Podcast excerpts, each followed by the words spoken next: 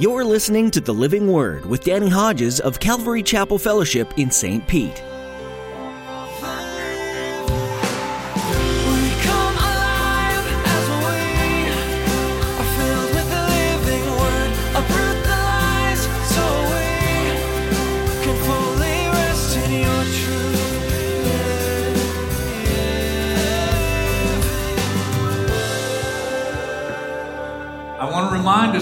About Jesus. Now, maybe this is ABC. He's God. That's clear. All kind of scriptures that, that, that, that proclaim it. He's God come in the flesh. He's just as human as every one of us. But none of us are him in the sense that he is deity. But he's just as human. He's 100% human. In the Gospel of John, we read that greater love has no one than this, that someone laid down his life for his friends. What's remarkable about the gospel message is that God himself became a man so that he would do exactly this lay down his life for us. In today's message, Pastor Danny continues to reflect on key doctrines that help us better understand Revelation. In his study, you'll learn the importance of the doctrine of Christ being both fully God and fully man, not one or the other, but both. Now, here's Pastor Danny in Revelation chapter 1 with part 2 of today's message The Cost of Commitment to Jesus. To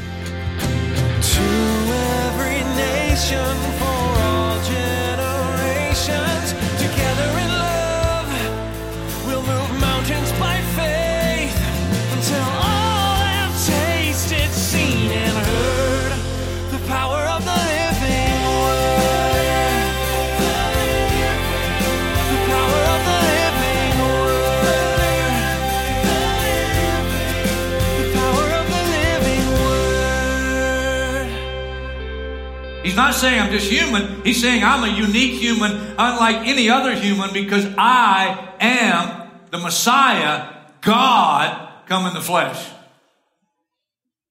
He sees one among the lampstands, like a son of man, dressed in a robe reaching down to his feet. as his priestly robe, with a golden sash around his chest. A belt made of pure gold would only be worn by someone with immense wealth, power, and authority, and you won't find anybody with more of those than Jesus. Verse 14 His head and hair were white like wool, as white as snow, and his eyes like blazing fire. Value, preciousness, purity, and his eyes, penetrating scrutiny. He sees all, he knows all. His feet were like bronze glowing in a furnace, and his voice was like the sound of rushing waters. Every time I read that, I flash back in my mind as a young Christian to my only time visiting Niagara Falls. And if you've ever heard it, wow, majestic. Feet like bronze glowing in a furnace. Bronze biblically speaks of judgment, and he is the divine judge. And he judges rightly because he sees all, he knows all. In his right hand, he held seven stars. And out of his mouth came a sharp double edged sword, the word of God.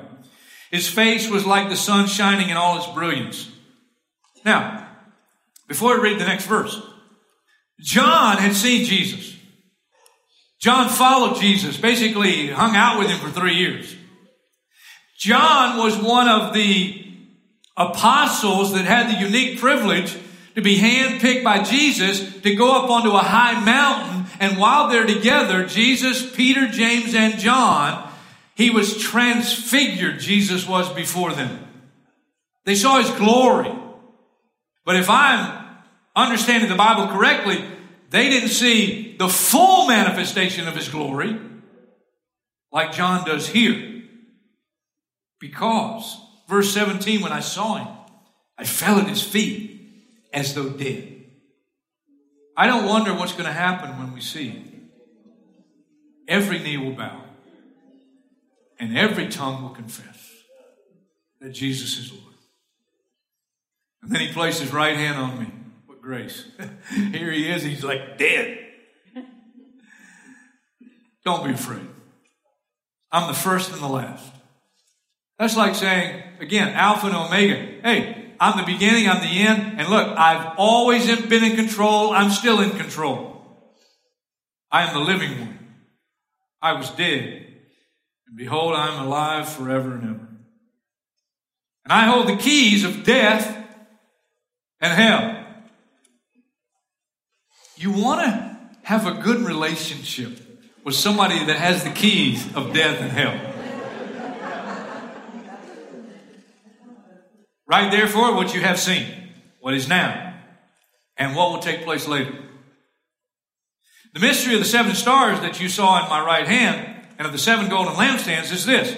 The seven stars are the angels or the messengers of the seven churches. My opinion, they're the lead pastors, senior pastors, key leaders, whatever you want to call them, of the seven churches. And the seven lampstands are the seven churches. So much here. Oh, man. But I go back to chapter 1, verse 9.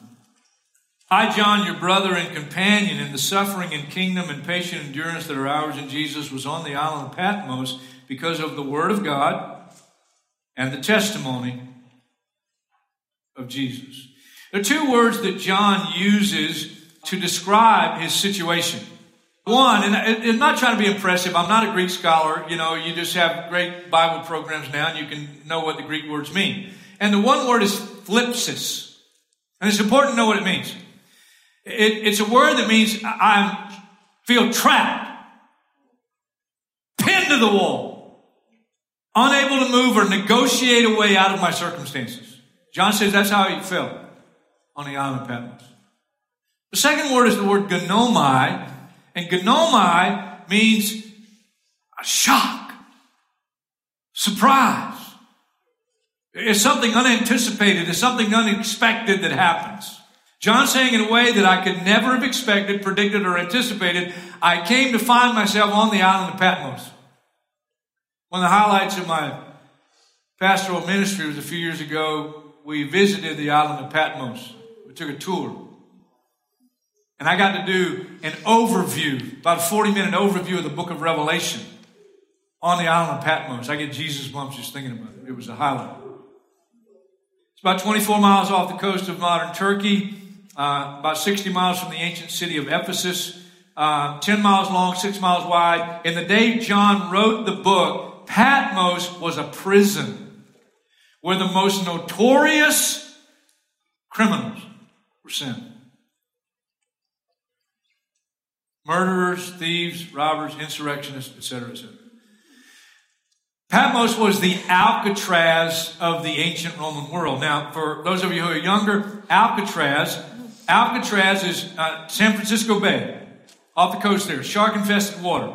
It's not functioning now, but it was a prison, and it was an American prison where we sent the most notorious criminals.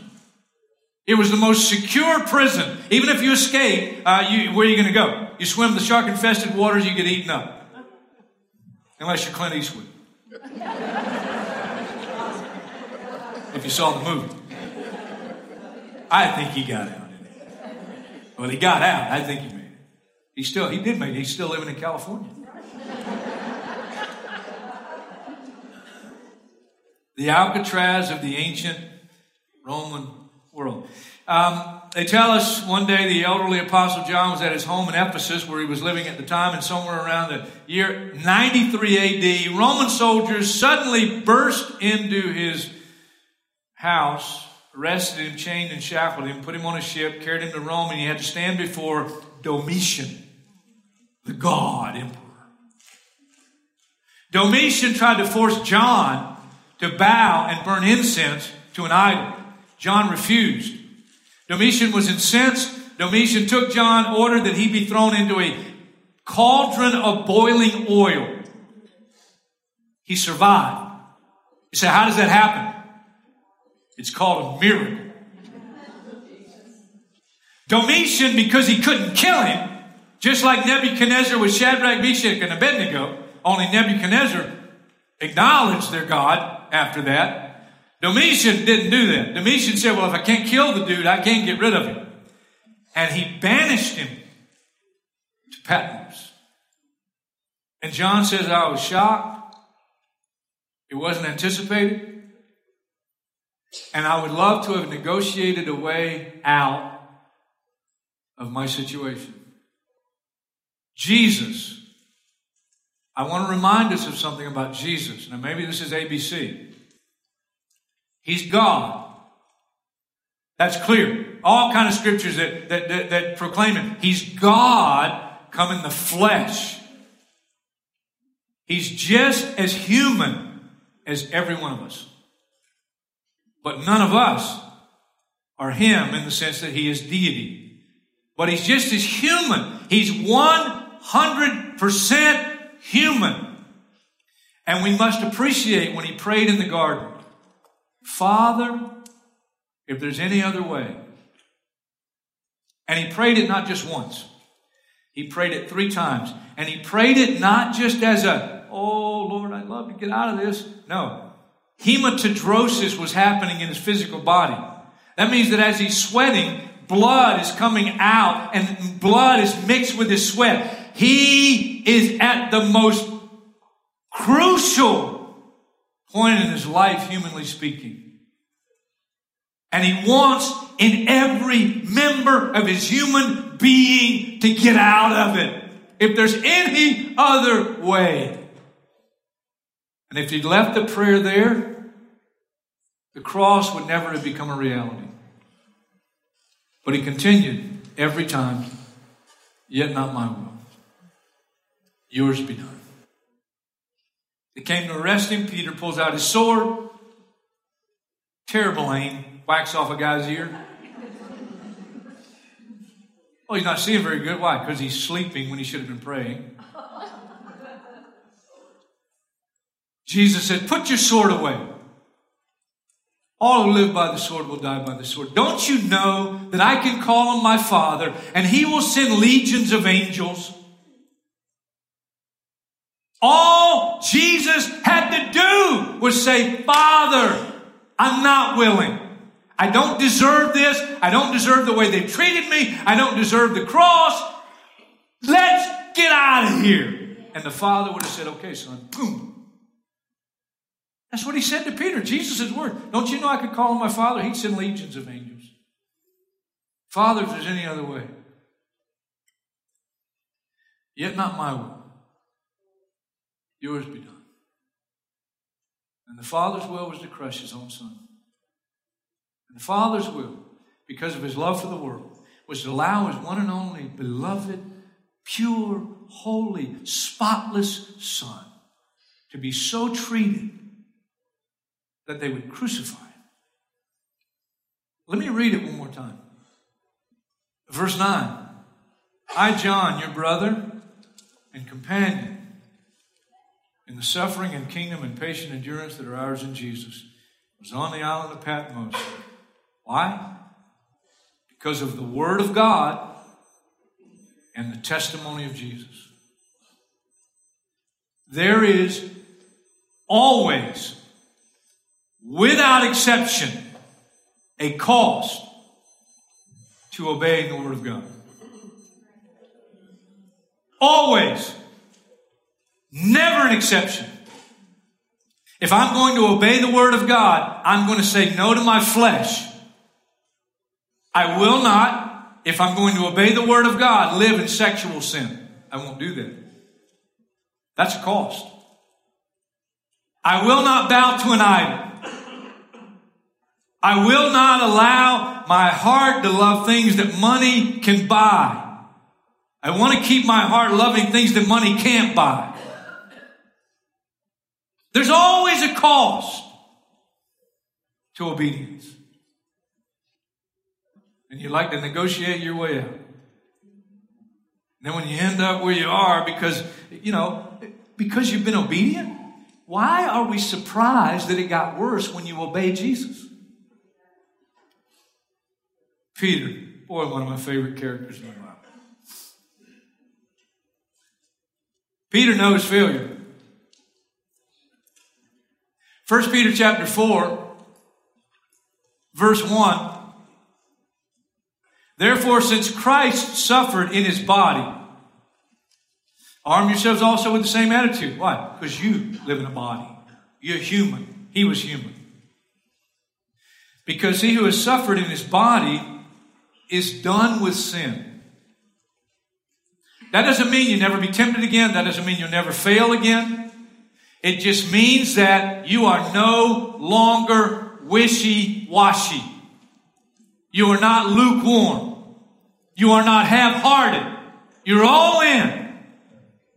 And you know what it is to pay the price because you paid the price. As a result, you find somebody like that, Peter goes on, as a result, verse 2, he does not live the rest of his earthly life for evil human desires, but rather for the will of God. And then he gets real practical. For you spent enough time in the past doing what pagans choose to do. And then he itemizes. He begins to tell us what some of those things are. Living in debauchery. Debauchery. A very simple way to understand what that big word debauchery is, is doing what you want to do. Doing what feels good. Living in debauchery. Lust. Living in sexual sin. Whether it be pornography or an unholy relationship that's not, it's not your wife, it's not your husband, and you're living in a sexual relationship with them. Drunkenness. Drunkenness. Orgies. Carousing. Detestable idolatry. He's saying is if you're the real deal and you've made the kind of commitment that cost you, you've left that old life. What you've left that. Don't do that anymore. There's a cost involved. And then they think it's strange that you do not plunge with them into the same flood of dissipation and they heap abuse on you. That's a big way of saying the old friends, they think you're nuts. What? You're not, what? You're not living with them anymore? Why? I thought you guys loved each other. Yeah, but we realized we, we came in, Jesus came into our lives and we realized it's an unholy relationship. It's not pleasing to the Lord. And they're looking at you like you're from another planet. Why? Because everybody's doing it. Well, I got news for you. Most people may be, but not everybody's doing it. There are some pure Christians. There are some Christians that are worth their salt. There are some people in the church that are the real deal and have counted the cost and are willing to pay the price.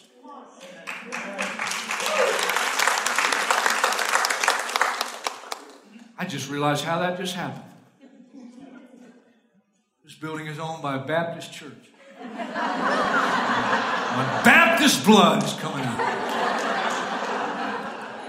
Beginning to yell at it. That's what Baptists do. If they're good Baptist preachers, they yell at you. I've heard Pastor Brent owns this church, he, he yells at me. Because of the Word of God.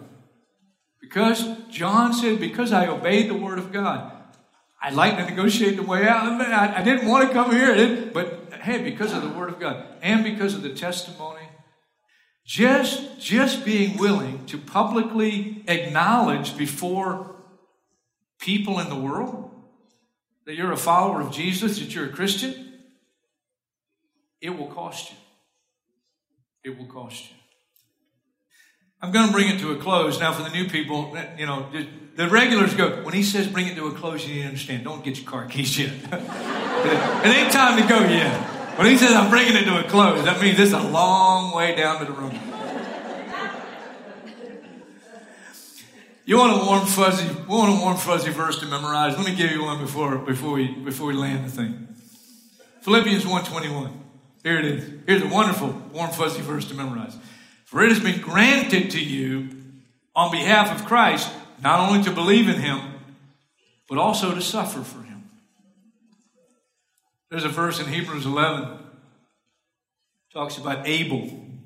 Abel's brother Cain murdered him. And it talks about Abel and his blood, and he talks about the idea of him speaking, even though he's now dead. And that can happen. Somebody's dead, but something about them and their life, they're, still speaking. Oswald Chambers, He's been with the Lord for years, but he still speaks. And this little wonderful devotion uh, that I love and hate. I love it because of the truth in it. I love it because of the challenges, but man, man, does it sting sometimes. And February the 3rd, Oswald strikes again. And I'll just read you just a little section of the one day devotional. After my regular Bible reading, I pull out the My Utmost, and here it goes. You can be saved by the skin of your teeth if you like. You can refuse to let God count you as one separated under the gospel. Or you may say, I do not care if I'm treated as the offscouring of the earth as long as the gospel is proclaimed. A servant of Jesus Christ is one who is willing to go to martyrdom for the reality of the gospel of God. And he closes it with this Paul did not say that God separated him to show what a wonderful man he could make of him, but to reveal his son in me. Let me tell you something that maybe some of us as Christians don't realize. The Christian life is not about you. The Christian life is not about my comfort. The Christian life is not about my glory. It's not about God's got a wonderful plan for your life. He does have a wonderful plan of eternally, but this side of heaven, it may be hellish if you're obedient. And if you're unashamed to say that I'm a follower of Jesus Christ. There's always a cost. And it's a shame that in some churches it's proclaimed that, hey, godliness is a means to financial gain. If you'll really have faith, then you'll get what you're looking for in this life. I'm not against blessing. I love blessing. I love material blessing. As long as that material blessing doesn't keep me from spiritual blessing. Well, you can't do Revelation chapter 1 without a fresh reminder and a fresh exhortation that the Christian life not about me. It's about Jesus. And if God, the Father, was willing to allow his one and only beloved, pure, spotless Son go to a cross that he might save the world, don't you think he'd be willing to let us go to a cross? That's what we're called to. The Christian life, when you boil it all down into something very, very simple to understand, it's a cross. And I'm just as human as you. And when from obedience and looking to glorify Jesus in my life, I end up somewhere that it's not comfortable and I don't enjoy,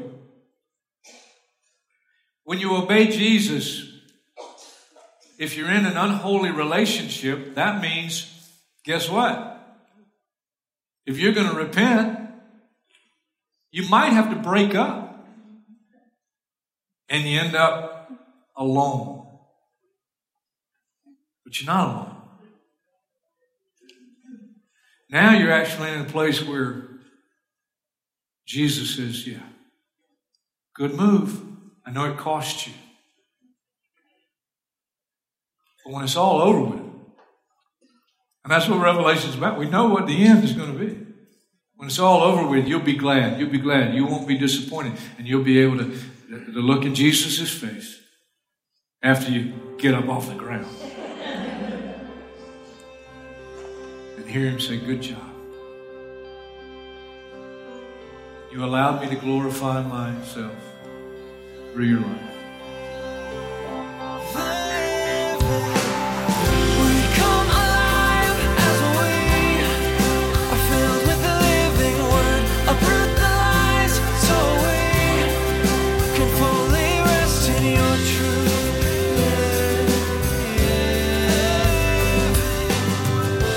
The book of Revelation isn't an easy book to study. It lays out for you the end of the world as you know it right now, and the devastation that will be falling on the world is overwhelming, and it can make you ache for the people who will have to endure it. It can also make you long for everyone you know to seek and find Jesus right now. Only He can save the people of the world from this terrible end, and His grace is available right now to everyone. Today, let Jesus bring to mind those friends, family, and even acquaintances that you can be praying for and actively sharing His gospel message with. We know that this isn't an easy task, so we'd like to support you in prayer. Please email us at info at ccfstpete.church. That's info at ccfstpete.church. We're so glad that you took some time today to learn from the living word with us. If you'd like to hear this teaching again, visit our website, ccfstpete.church. Just click on sermons. You'll be directed to our YouTube page and would love for you to subscribe. When you do, you'll be notified by email every time we post a new message. That's all the time that we have for today's message. Join Pastor Danny next time to continue digging deeper into the scripture right here on the Living Word.